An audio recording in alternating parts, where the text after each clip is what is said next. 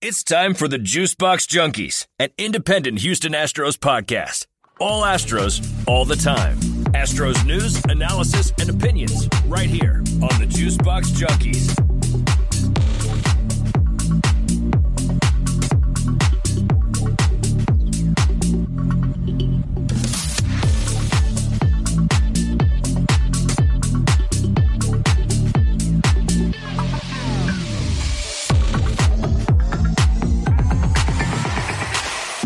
Marty Coleman, episode three of the Juice Box Junkies, all the way from Virginia today. I got Brian Dunleavy with me. Brian, how's it going? It's going. It's going. A little feeling a little Texas weather up here. A little fifty plus degrees over here. I'm I'm, I'm liking it. Hey, we finally made it back to the 70s today, and I got shorts on for the first time in a, in about 10 days. Uh, we had snow last Thursday and Friday and Saturday. Uh, we're not used to that here, so uh, rub it in, man. Keep keep it. It's like 70 and sunshine here today. Christian Espinoza, all the way out in Seattle, Washington. He graced us this week, and he's actually got a Astros hat on frontwards this week. Christian, what's yeah? Happening? I want to make sure everyone knows that um, I'm actually an Astros fan and I'm from Houston. So, you know, I didn't want there to be any concerns after our episode one. So, nice, nice, nice. All right. Well, we represent. We got you know three different time zones working here, fellows. We uh, we thought we were going to have some more contributors. It didn't work out. Works out. You know, we'll figure it out either way. But we've we've got three time zones across the country represented on this podcast. And you know, I debated putting the lockout on the agenda because episode three, we've already this will be the third time we talked about the lockout. We don't have much to talk about. Just that uh, last week the owners offered or suggested that uh, they use the federal mediators soundly, roundly, and quickly rejected by the players and the and the union. And really, the only other thing that's happened to lockout that I know of, you guys may know more than me. But the only thing I know of, the players have just been bashing Manfred and MLB on social media. That's the only thing I've really seen in the last week. No real progress. Brian, any progress that you're aware of, or we're still at square? I would even call it square one, square zero. I, yeah, I'd say square zero or negative one. I, you know, I think, I think I haven't seen anything really materialize other than some some fun tweets and things. I know, you know, there's one player that tweeted out, you know, the players are holding strong together and and they're in this. So I think they're in it for the long haul, uh, you know, for the time being. Um, so that's not a good sign. I was also just reading um, uh, another player from the uh, Braves pitcher uh, saying, and I know that's a sour topic for the podcast here, but um, but I like what he says. He said, "Hard to negotiate with the wall." Tyler, it's Tyler Matzek. Doesn't matter if you add an outlet to it or not. So, you know, I think that perfectly expresses the the feelings, the frustrations that the players have. That they they they're trying to at least talk about it, and the owners uh, don't seem interested whatsoever in it. And and if that's the case, I think our worst fears are going to come true. I think we're going to be in this until I don't even know June, maybe maybe longer. Well, that is uh, incredibly depressing, especially for a podcast that just started. It's on episode three. Boy, I have impeccable timing of starting podcast. Uh, a couple years ago, it was college football when uh, the pandemic hit, uh, and now it's uh, baseball MLB during uh, which looks like a strike or a lockout is looming. Christian, anything, any updates from your end on the lockout? What you're thinking? We talked, we were chatting before we hit record, and we were talking about the players standing strong, as Brian said. And one of the things I mentioned was that they're standing strong now. They're listening to paychecks. And I read a couple of weeks ago that the union had a plan to pay them five thousand dollars a month. Um, sounds great, you know, sounds great. But if you're used to making thirty or twenty or fifteen or ten, heck, even one million dollars a year, five thousand a month isn't going to cut it. You think players continue on this path, Christian, or do you see any hope of uh, any negotiations in the near future? Yeah, I don't think it's uh, it's it is a game of chicken at this point, right? It's it's, it's who's going to blink first, who wants the money more, the owners or the players, and I and I don't think it's the from what I've been reading is that uh, from the players' perspective, they're not trying to change anything wildly different in the language that's already presented. They just want some of those numbers and facts and figures to be updated, obviously, with more share the revenue and that type of thing. So I just think it's about money and how how long they're going to stick to their guns. I think it's going to become more of a uh, a public uh, public um, mudslinging thing before this is over said and done. I mean, obviously the mediation was a and and the players' response to that has been uh, just kind of the start of it's it just finger pointing at this point, as especially as fans start to realize, oh, we're not going to get baseball on time, and and real baseball might be affected at this point or is affected at this point. So um, I think it's uh, you know it's going to be a total game of chicken. It's going to get it, it's going to be public uh, mudslinging a little bit, just on whose fault's what and all that kind of things. But I did re- I did see. Um, you know that Lance McCullers Jr. is uh, the Astros players rep, and Jason Castro, I believe, sits on an executive committee for the MLB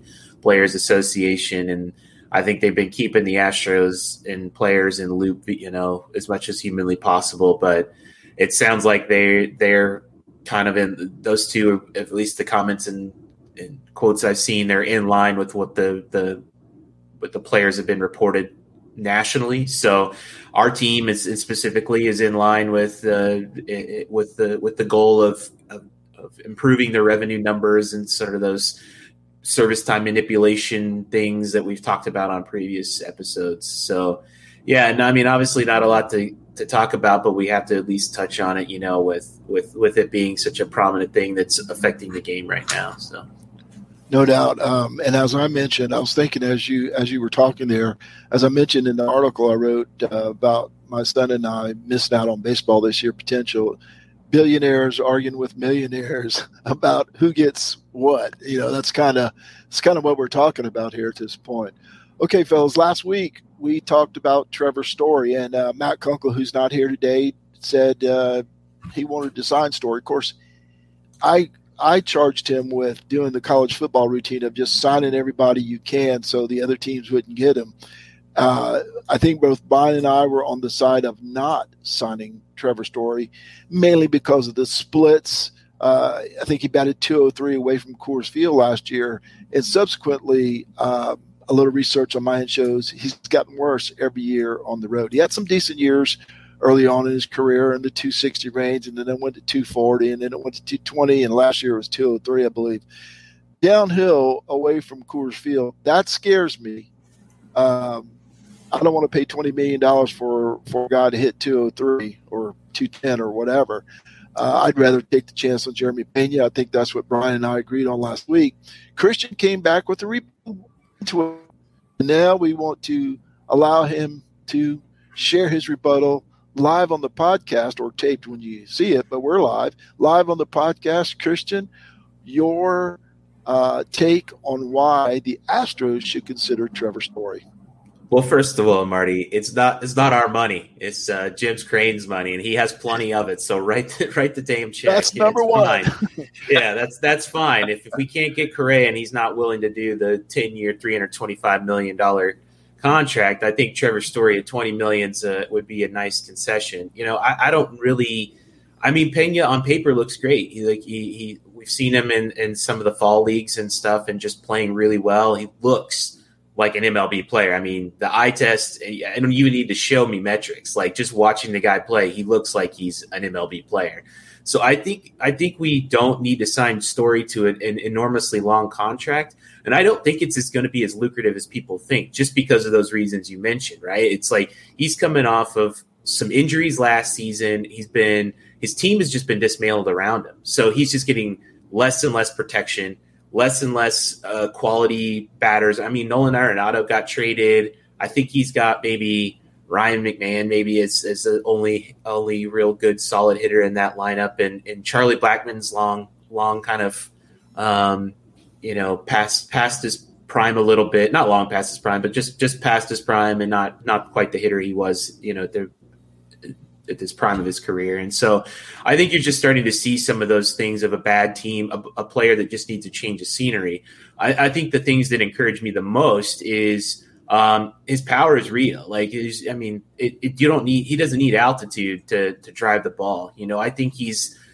I, I lived in Colorado, lived in Denver before I lived in Seattle, and I spent a lot of time watching those games. And I, I think it, it, as much as it behooves players to be able to hit the ball a little bit further with the altitude, it also helps pitchers. You know.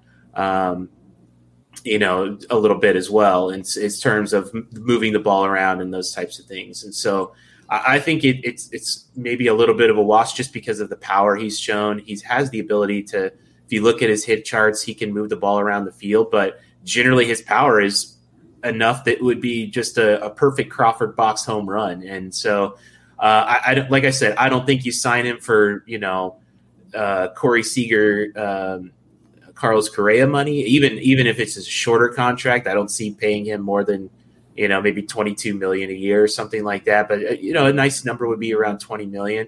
Uh, strong defender, not a great defender uh, in some metrics. Some metrics, he's in the top percentile.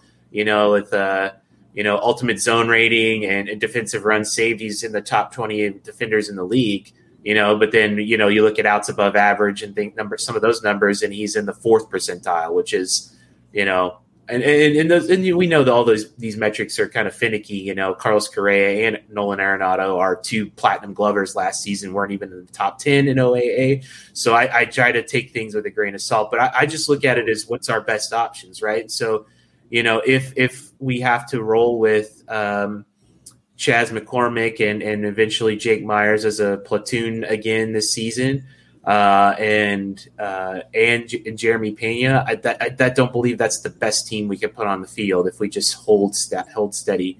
You know, I know that we're if, especially if we're losing Correa because that is like a, a consistent, you know, 278 who his his road splits are mirrored and he is a really good hitter on the road and at home and uh, we're losing a lot of a lot more offense than people realize. I know he had a bad slump this last season in the middle of the summer, but he really came through in the playoffs and and, and towards the end of the season.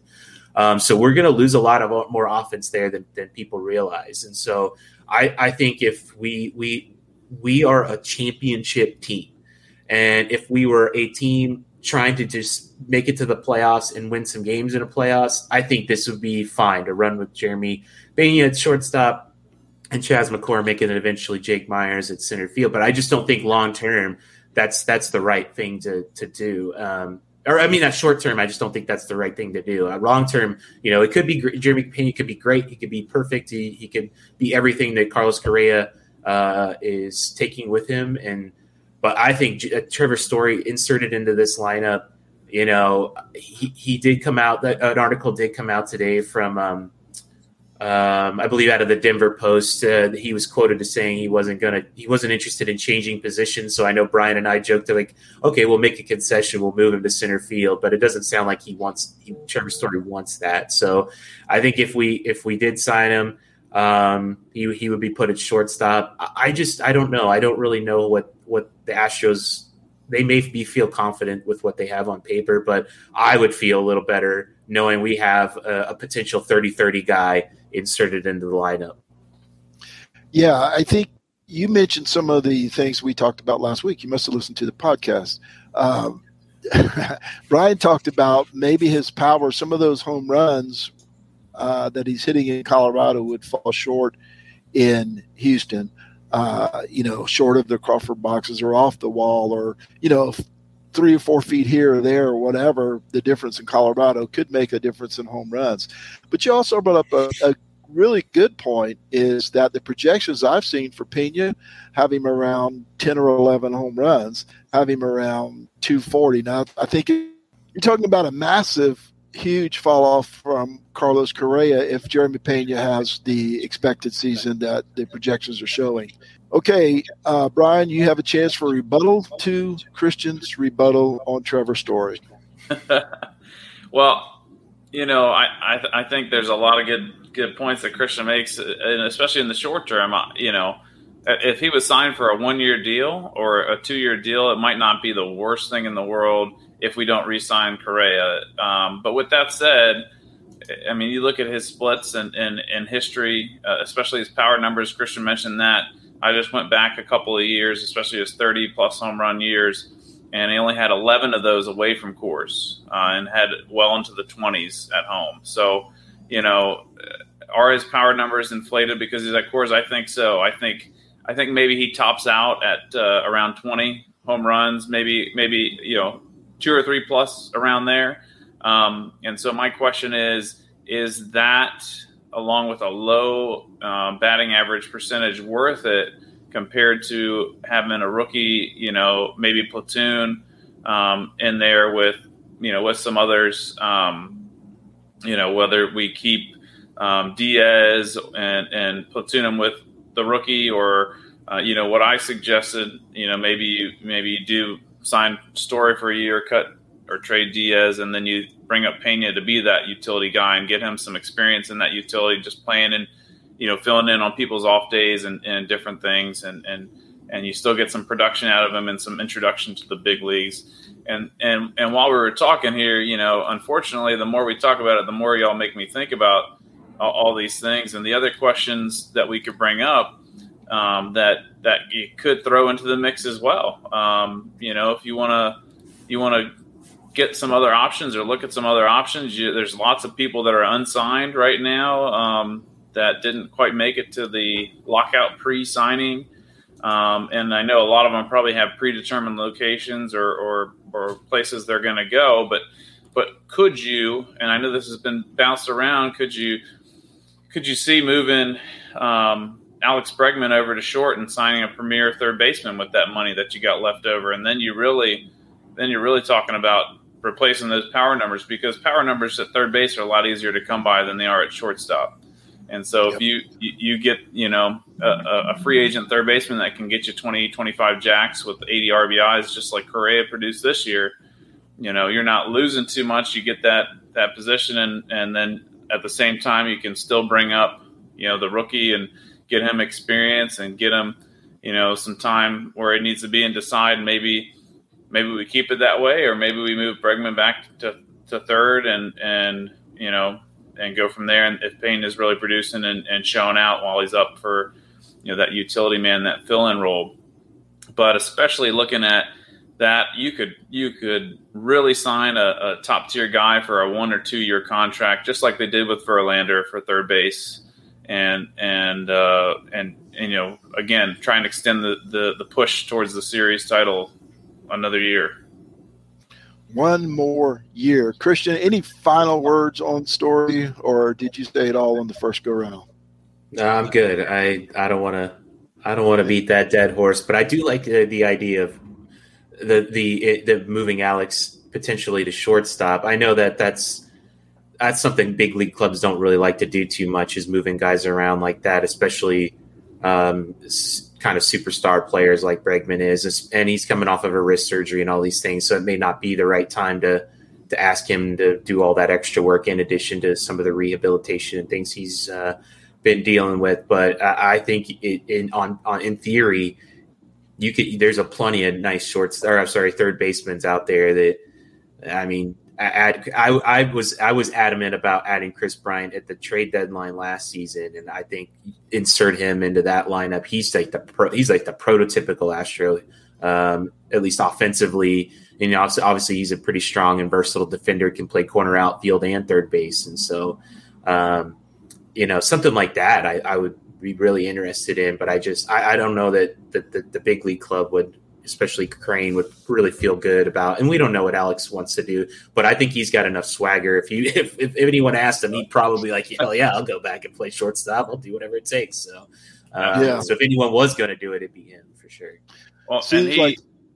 Ahead, he also too, um, you know, I, I think he looking at, at shortstop. I mean, could be an option. I, I, don't think it would be. I, I, agree with you, Christian. If we were starting in, in March right away, I don't think it would be an option. I don't think he could play a full season, you know, full right after all this stuff and go right in there and jump in. Um, and I don't know if he wants that either because that's a great question too. But um, but if we if we don't start playing until June or July, he's got a lot more rehab time, a lot more time to to get ready for that potential. Uh, especially if ownership has a, a you know privy conversation with them saying, hey, you know, this is what we're looking at. Maybe you want to train for both. Interesting. So this is uh, this is going to be a, a, a great um, a great topic for podcast, uh, especially if one of these comes up and one of these scenarios actually happens during the season, or there's more discussion about this as a potential option. Everything hasn't been that. It's been they need a shortstop, and whether and it looks like it's going to be Pena. That's that's pretty much what I've seen. Uh, at least that I've read. So, all right, this week's minor leaguer, we were going to start out talk about Corey Lee, but over the weekend, my son had the brilliant idea of talking about Matthew Barefoot. Now, I have no idea why he picked Matthew Barefoot out as as all of the minor leaguers to uh, talk about, but I reached out to Matthew uh, Barefoot on Twitter, and he was kind enough to respond and provide some information, which you two guys are more. Uh, ready to talk about than I will ever be, uh, changing his batting stance. Anyway, he was a six round draft pick in 2018 out of Campbell University in North Carolina. Uh, started out with Tri City in the New York Penn League, I believe. Had a horrible season, about a 155. Now, realize he had an open stance in college, and you know, college is one thing, as you guys know, but he was a little overwhelmed uh, that first year and batted 155. I think he only had one extra base hit in 71 at bats. So not a good year. But during this time, he's working with Astros minor league hitting instructor Sean Godfrey. Changed his stance. He knew he needed to change his stance. Um, and let me see. Uh, I wanted to um, tell you what he told me, but basically, um, um horrible podcasting here. Um, the the MLB.com uh, profile on Barefoot said his swing had a lot of movement and effort, and it was an unorthodox swing. Um, he his goal was to make the swing more efficient, and he collaborated with Godfrey to keep his load simple. There you go, um, which he said would translate to easy power ended up at three levels last year, hitting 20 home runs, finishing up at Corpus, where he struggled, batting only 175 at Corpus from August on. But he said he's worked in the offseason. He has a plan moving forward. Um, almost the exact same measurables as Chas. I mean, they're within, they're the same height, at least listed, and three pounds each other. Um, he's a speedster, uh, 21 out of 25 stolen bases, 21 for 25 in those stolen bases last year across those three levels. And here's the thing I found out doing research. This is why I love it. My man had a 94 mile an hour fastball in college, but he did not want to pitch. He didn't want to pitch. He told me his goal is to prove that he can play center field, uh, and he wants to do that this year. He told me he wanted to improve his arm. And I'm like, well, you throw 94. What are you looking for? I mean, you know, I think one of the problems he had was accuracy uh, as a pitcher. But anyway, needless to say, he's at Corpus. He didn't tell me where he hoped to start the season, but I'm assuming it's going to be Corpus and Double A. A big year for Barefoot. Uh, as I said, he only hit 175 at Corpus last year when while he was there, 137 bats. Um, so if he's going to continue to progress uh, to the show, he needs to um, have a bigger year this year. Brian, do you know anything about Barefoot? Have you seen any of uh, and the video in there of a 510 foot home run, by the way, um, at least allegedly, allegedly a 510 foot home run. Brian, have you do, do you know anything about uh, Matthew Barefoot? Have you seen any of uh, any information on him or seen any film?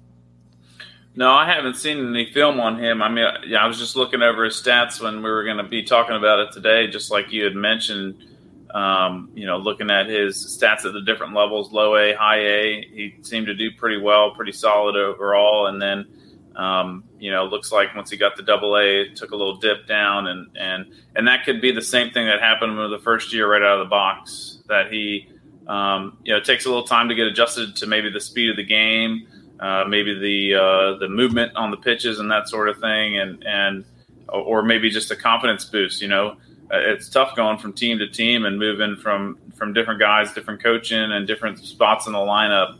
Um, you're going to see a lot different pitches, a lot different approaches to you as a hitter that you might not have seen if you were the the top guy, that you know, leadoff man or, or number two hole. Um, you know, that could be part of his you know part of his issue and his adjustment. Um, I do like the fact that he is open to that uh, coaching, especially from the from the uh, coaching standpoint, from hitting, um, you know, it, especially when you get to the to that major league level, and and I'm sure he saw a handful of decent arms, you know, playing at Campbell. Um, you know, Campbell's a, a, a Division One school, and so he saw pretty good talent. I'm sure there in North Carolina, there's lots of great players that come out of there. Um, but you know, shortening your load and and and getting getting to where you're supposed to be um, sooner rather than later seems to be, you know, that same thing I was talking about is adjusting to the speed. You know, going from an open stance and um, really it's timing, and it's hard for for guys to if they don't have super quick hands to get to that spot and and get to that um, you know ready hitting position in time and and close off and get ready to attack the ball. If they can't do that um, consistently, and it's a little tougher to adjust, especially to the off speed pitches, than staying you know staying straight, staying short um, is definitely the best solution. Use the power of the pitcher's speed, uh, you know, against him uh, to get those power numbers up. And and I'm sure you know working with that in his in his swing track and everything, it probably got him just where he wants to be. So I think for him, it's only time to to adjust to the new speed, the new pitching level, and keep going from there. It might be he might have the same scenario this year. He starts out in Double A, finishes in Triple A, and then and then the same thing repeats the next year. Starts out in AAA, maybe makes up to the club in in August of of 23. You know, you don't know. Um, but um, you know, as far as all those things, you know, looking stats wise and, and numbers and measurables, I mean, it seems like, and this comes back to the big question, and this is not for me to answer. This is for Crane, and this is for Click, and and if Dusty Baker's still the manager, that's for them to answer. Is that the kind of player they want on the club for center field because there's huge differences in philosophy. Do you want a speed guy, a, a power guy, a, a, consistent average guy, or do you want a guy that just, you know, for the most part hits for hits for power and, and, and is a numbers guy? And, and from what I see and I've heard from Baker, I know he's an old school guy. He wants he wants the fast guys that have the high average, um, and power numbers are, are a bonus. Um, so if Baker's still there, you know, Barefoot's if he can get his stolen bases up, you know, consistently, then he might be the guy. But if but if uh, Baker's not there, then then who knows what direction they may go in. Yeah, he readily admitted Matthew but admitted that he uh, had an issue with his swing last August. He said in the later part of the year, and I'm assuming that means uh, when he hit 175 at Corpus. So he believes he's ironed that out. So we'll we'll see what that means this year. Christian, your take on Matthew Barefoot as a prospect? You know, I I, I am. Uh, this will show you the level of nerd I am, but I'm in a like a 50, ro- 50 person roster uh, fantasy dynasty keeper league, baseball league, and so I I uh, do a lot of research on minor leaguers for that for that purpose and watch a lot of videos, especially with the Astros. Obviously, they're the, the team I follow, and so I, I have done a little. I did did a little. I, I guess my own level of scouting, which isn't you know pro level by any stretch, but to say his swing was unorthodox, I mean, he was he had his hands really high, he had a crazy toe tap, and somehow compressed his body when he was hitting the ball, and I think that really um, was really hurting his swing. And so we did. He, I, I mean, he indicated he worked it, worked that out. One of the things I think I I was re, I didn't really as like fact I keep forgetting to factor into a lot of these conversations when we have about our our prospects, especially right now, is that they missed all of 2020. Like they didn't play yes. baseball at all. Like all these guys, and so um, and for a guy like Barefoot who who is coming out of Campbell, um, not a top tier prospect, you know, has a I think he has a plus hitting tool, and that's about it. You know, everything else is kind of hit or miss. Um, you know he he's he needs all the development that he can get in all the time. And so i think that kind of probably hurt him a little bit. I know i read an article written by by chandler rome where where barefoot indicated that he he bought it uh, set up an indoor batting cage and a and a TrackMan and all that stuff to like really hone in his swing. And i think we saw some of that in 2021 where he was working with coaches you know putting the time in on his own. And we, we saw some real improvement. I mean he was hitting well over 300 in, in low A and, and just I think he maybe probably got into a little bit of a slump there when he got to Corpus, but you know, I, I, he's got those tools. Like he's he, he, as far as like the running and, and the throwing, uh, you know, I think uh, from from what I understand is, you know, he he plays a decent center fielder. He, he could make some better reads and, and maybe some game situational type things that he can work on. But those are those are things that he kind of lost during that pandemic year. So we just have to like, okay, he, he he's still young. He's still going to have time to play Corpus next season, maybe another full season there. I, I, don't really see any path for him to be in the big leagues at this point, right? Right this minute, but. Um, but he is like like Marty said, he is a six foot, two hundred pound, prototypical Astros center fielder. He fits that Jake Meyers. Well, Jake Meyers is a little bigger, but uh, Chas McCormick kind of mold, and so um, I'm, I'm, excited to see how how he will progress. I mean, he he's he never hit under 300 at Campbell. Uh, like Brian said, that's a that's a really good school that plays a lot of good teams, and uh, you know, so there's something to that. You know, it does it's not a fluke, and you know, I think he's coming into the season probably ranked as in our top 15 maybe prospects of our in our system. So, you know, he's he, we don't have the best system in the league, but I think we do have some of the best uh, coaches down there and and and, and amongst our minor league uh, squads that really hone in and develop guys and break things down and simplify it for them. I mean, we see that with Myles uh, and and Toro and some of these guys who weren't, um, you know baseball America's, you know, our baseball prospectives top 100 guys, you know, you know, so we're, we're seeing production and, and it's not grim to, to know that we have, uh, one quote unquote, one of the worst farm systems, uh, in the, in the league when we have guys like barefoot who are, who are putting in the work to actually, develop and and to to take the next step. So yeah, excited to see see what comes comes from him. You know, it's hard to deny. You know, the season he had last season. Obviously, he struggled a little bit at Corpus. Um, you know, average wise, and just really. Um, I, I like I, I, didn't watch a ton of those games. I did see some of them, and from what I could see, it was just he looked a little bit lost in in his swing. But um, you know, that's stuff that can be worked out real easily. So yeah, he was uh, 344 at low A and I think 287 uh, mm-hmm. at high A, and then dropped down to 175 at yeah. uh, at Corpus. So some adjustments there, and as Brian said, he's he spent the whole summer moving from place to place to place, team to team to team, and league to league to league. I don't think we have time for another topic, but I wanted to continue something for a couple of minutes that you guys were talking about, uh, especially Brian. You were talking about the philosophy on the center fielder.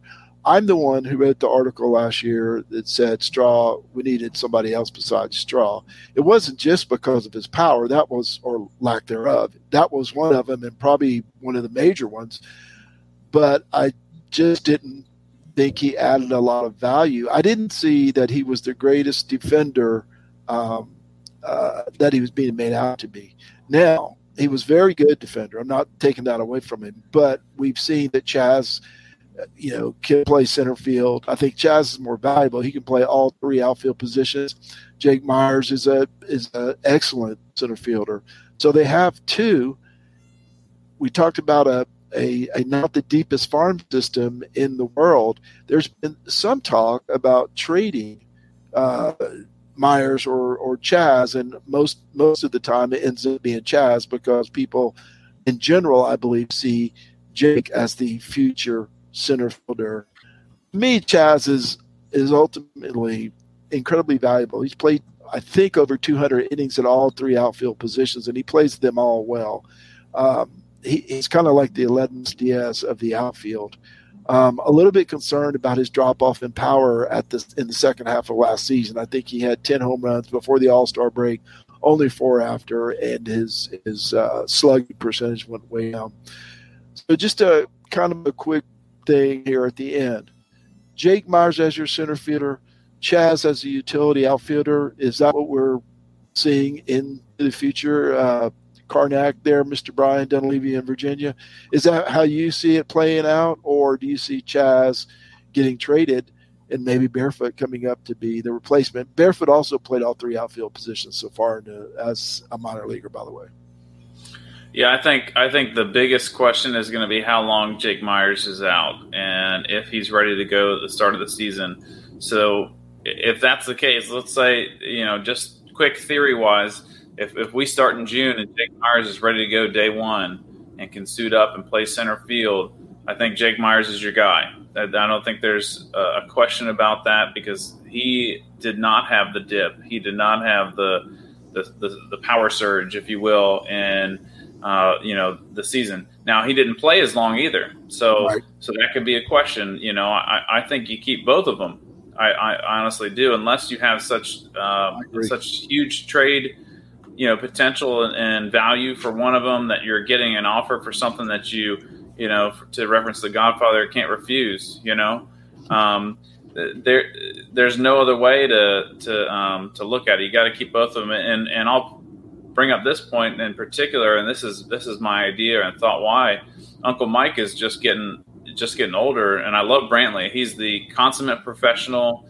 Um, he's he's fantastic at the plate. He's an average guy, um, and I think that's especially why he's he's on the Astros too, and Dusty Baker really likes him because he is an average guy.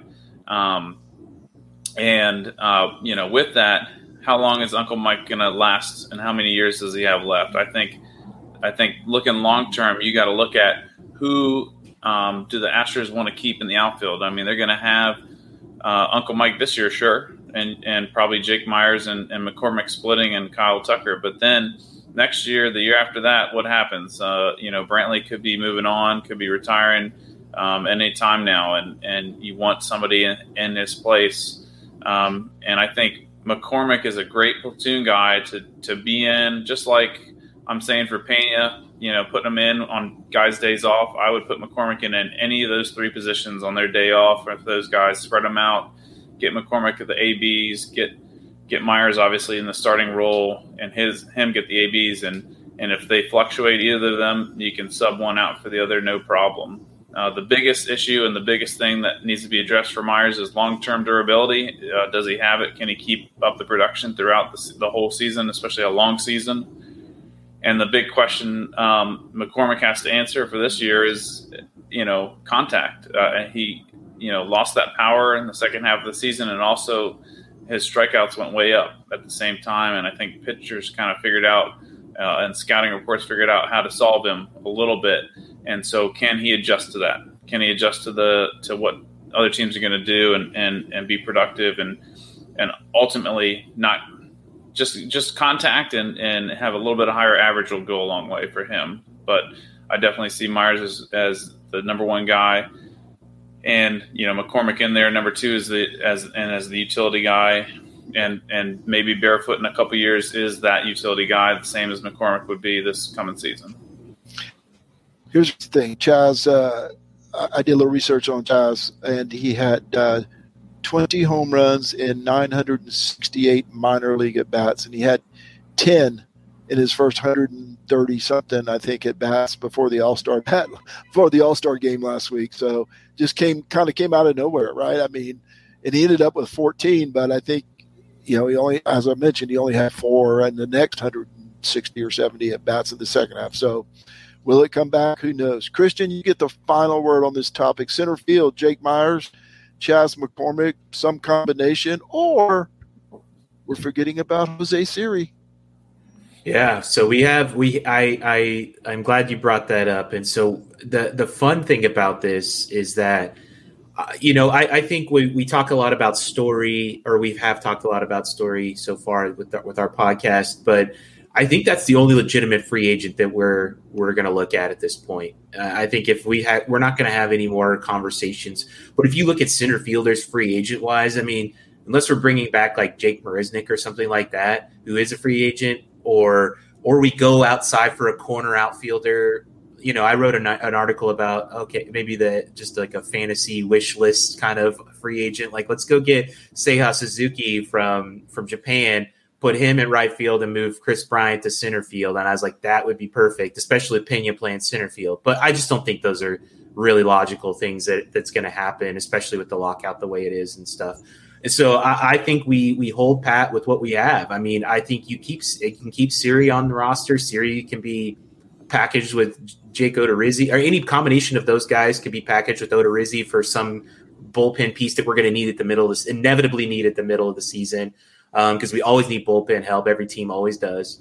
And um, you know, and so one of those guys, unfortunately, is going to be the odd man out this season. It, it, about on the whatever trade deadline ends up being in August or September, or looking at this point October. But I don't know, I'm just kidding. But um, but so I think it's going to be. Uh, I, I think it's going to be obviously. Uh, uh, sorry, not Marisnick. Uh, McCormick's um, job to lose for now, just because Meyers is getting health, still getting healthy. But one of the things I really liked about Meyers is in the playoffs, like how much of a spark plug he was. Like the guy's a gamer. Like Jake Meyers is a gamer. I did a deep dive on him on one a, a past article on climbing Tal's Hill, and he's always been like a, a gamer like that. Just a big time guy. He played at Nebraska uh, just just uh, just always been that kind of a, a big time guy, and, and wants the wants to, to show off and not show off, but like show out and and really uh, do some special things and be a spark plug. And so I liked a lot of those things I saw in the playoffs. Those those are the kinds of things that energize me. You know, when we talk about Correa, like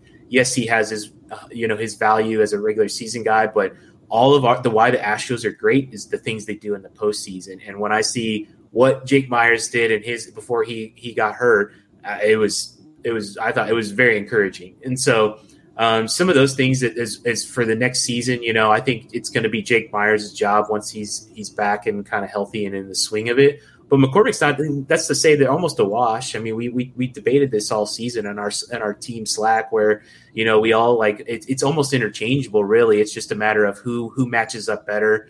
Um, we we have a team that has enough data and analytics that we're going to be able. Dusty's going to be able to make the decision of who's the best person to, for the best matchup, and I think we can play it like that and be okay. And then we always have Siri, you know, um, you know, to to be a spark plug to to come in and you know, obviously he has massive power, but he also has some you know, he's not quite the hitter that the other two are in terms of of con, you know, a- average contact and those types of things. And so, love seeing Siri play. I love the swagger, but I just I don't see him as like an everyday guy. Um, as far as potential center field, I mean, if the, if both guys struggle and or maybe Jake Meyers doesn't even come back at by the midpoint, and, and we see McCormick and Siri struggle, you know, I don't I don't know that we go out and trade for anybody either. And you know, I I I, I was really high on Bryan Reynolds, but Pirates seem pretty adamant that they don't want to trade him. Uh, Baltimore's already said they want to trade Cedric Mullins, but I just don't think we have enough to give up the to get him. Um, you know, we would have to give up one of our young pitchers like Luis or Framber or something, and I just don't think the Astros want to do that. Pitching is pretty valuable for us right now, and so. Um, yeah, I think we're going to roll with McCormick, and I think that's just the most logical thing right now. And then I think when Meyers comes back, if he's healthy and, and can be productive, it's his. I think he's the guy personally. But um, and then we'll just. I think you one of those. Well, one of those three are going to be gone by at the trade deadline this season if if we have a season. Okay, I said I'd give you the last word, but I'm going to get the last word in here because I'm controlling this show. Jose Siri scares me right? How many almost collisions did they have last year in the little bit that he played? Um, no, I, I, agree with you. He adds a lot of uh, zest, zip, um, energy, everything. And when he connects, the ball takes off. But man, he scares me in the field. I, I thought it was going to hurt Kyle Tucker there for a minute. And I was going to have to fight him with that. And we one option you didn't mention, and we don't have time to talk about today. We'll talk about next time. Kyle Tucker moving to center field. And somebody in right, right? That's another option that have been talked about. I'm not for that. We'll talk about it next time. Christian Espinosa from Seattle, Brian Dunleavy from Virginia. Fellas, I appreciate it. Ran along today, but it's always fun talking the Astros. Next week. All right. Take care, fellas. See y'all.